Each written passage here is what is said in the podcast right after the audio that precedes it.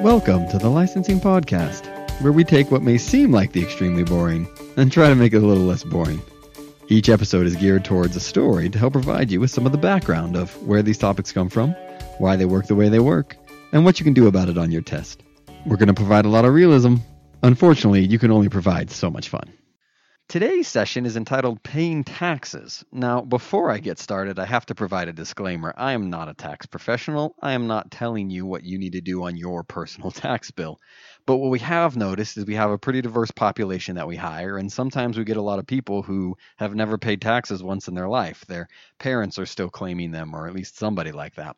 So, the entire intent of this particular story is just to give a brief overview on when we say pay taxes, what do we mean? It goes far in helping you explain the tax section when we start talking about sales proceeds and cost basis. A lot of students tend to struggle with why in the tax world do I want high cost basis and low sales proceeds? That tends to be exactly opposite of what you want in the investment world. For the story, I'm just going to use me. We're going to pretend that I'm going to pay my taxes this year. Let's say that I made $60,000 this year. Nice round number. I'm also not going to use the real tax bracket for right now because I want to keep the numbers as simple as possible.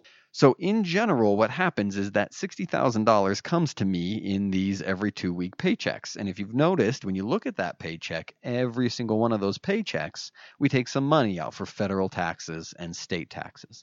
What you might not be aware of is in a very loose kind of way, the IRS is keeping track of how much money they're taking out of those paychecks.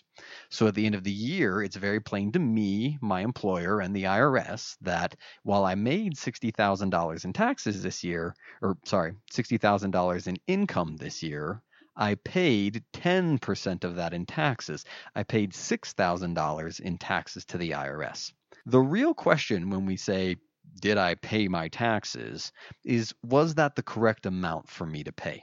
So when April 14th comes around, because I'm one of those guys who likes to pay the day right before it's due. So when April 14th rolls around and I have to pay my taxes, basically what I'm doing is justifying did the government deserve to take $6,000 from me in taxes out of last year's paychecks? The way we do that is on an escalating scale. So at $60,000, $6,000 was 10%. At face value, I just paid 10% taxes.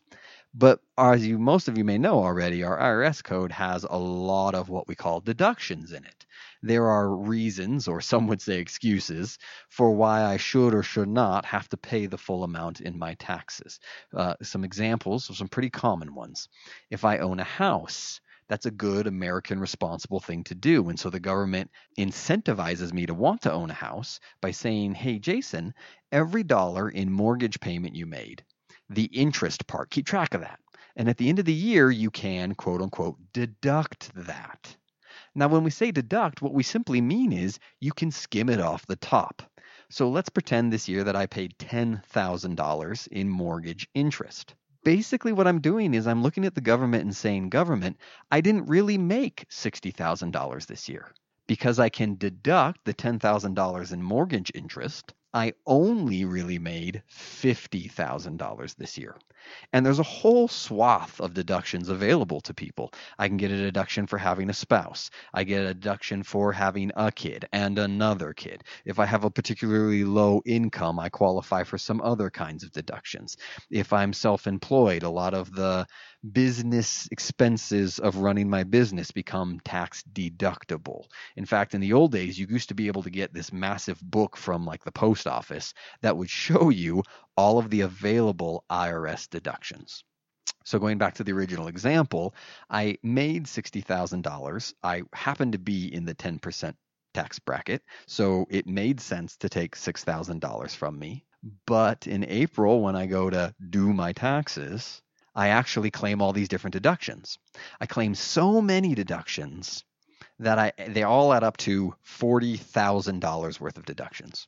What ends up happening then is I, I go to the government and say, I really, quote unquote, in tax land only made $20,000 this year. So the fact that you guys took $6,000 from me is not right. If I'm in the 10% tax bracket and I quote unquote really only made $20,000 this year, then government, you should have only taken $2,000 from me. So that's a scenario where I would be getting a refund.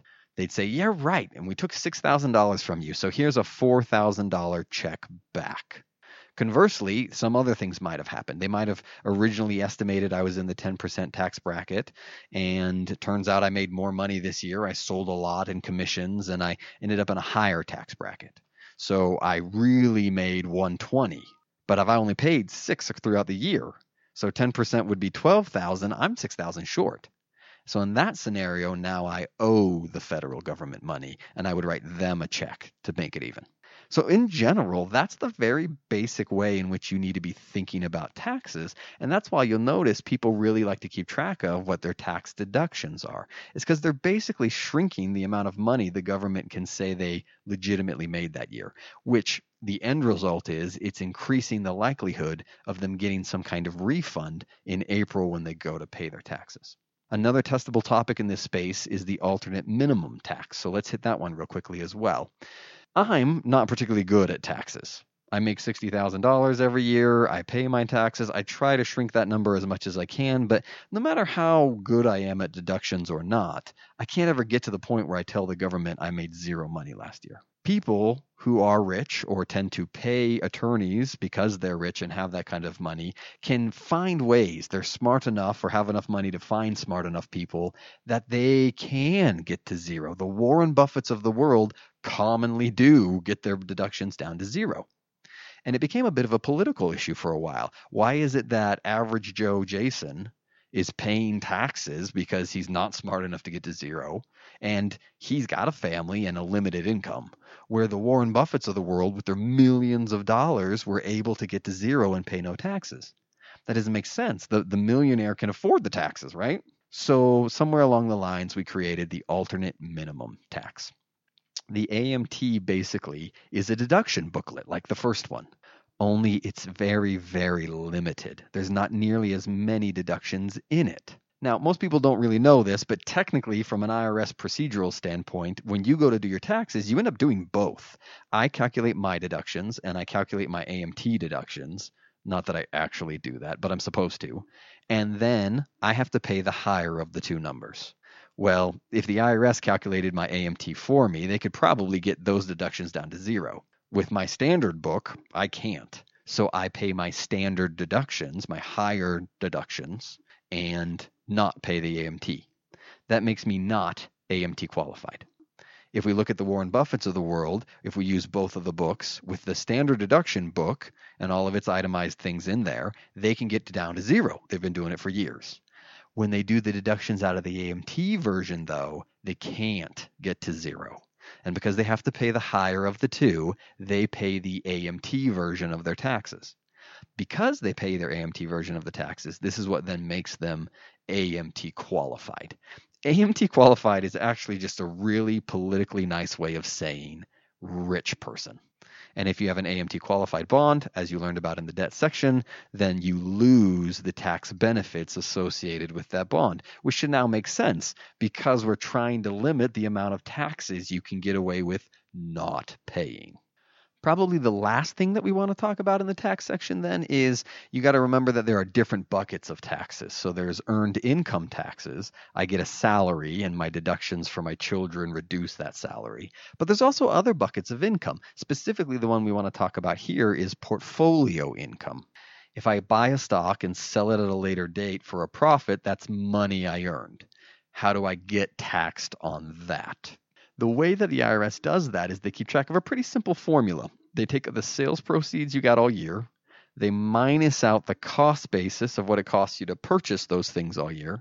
And if the number is positive, that means you earned money, capital gain. If the number is negative, that means you lost money, capital loss. So sales proceeds minus cost basis equals positive is capital gains, negatives are capital losses. Sales proceeds are always calculated on things you sell, whether you sold it first or second or third or I don't care when. If it's a sale, it's a sales proceeds. Cost basis is for things you buy. And again, the order does not matter. You buy first, you buy second, you buy third, you buy a millionth. Anytime you see the word buy, there's your cost basis. So what you want from a trading perspective is to buy a stock at 40, cost basis of 40, sell the stock at 50, sales proceeds of 50, and have a $10 gain. That makes you feel good in investment land. However, that becomes directly problematic for tax land because that $10 gain has to now be added to your total pot and has to be taxed.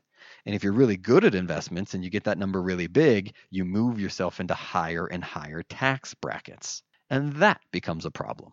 So you want to use completely legal ways to inflate your cost basis make it look bigger than it was. You really bought the stock at 40, but because you're allowed to add the commission in, you have a cost basis of 42. And you wanted to use legal ways to diminish your sales proceeds. You sold at 50, but because you're allowed on that side to take the commissions out, it's like you sales proceeds at 48. So you really bought at 40 and sold at 50. But from a tax paper perspective, you bought at 42 and sold at 48 and your $10 gain just turned into a $6 gain. Still has to be taxed. Capital gains are capital gains, they got to be taxed, but less likely to push you into another bracket, even though you really kept the whole amount. Tax shelters, which I'm not going to go into, just take that to the extreme. They're investments that were designed to really massively inflate cost basis on paper, really massively shrink sales proceeds on paper, even if you really had tangible assets that you were using on a daily basis. So, once again, to summarize, taxes is a little bit of a game that you and the government play, where you make a certain amount of num- money, and that determines what tax bracket you're in. So, you want to use legal deductions to show the government you, quote unquote, made less money than you actually did, because that moves you down tax brackets, reduces your total tax bill to the government. AMT is a way of preventing the extremely rich in the world of getting all the way down to zero. So that's our tax discussion. Thanks for joining me and uh, have a good day.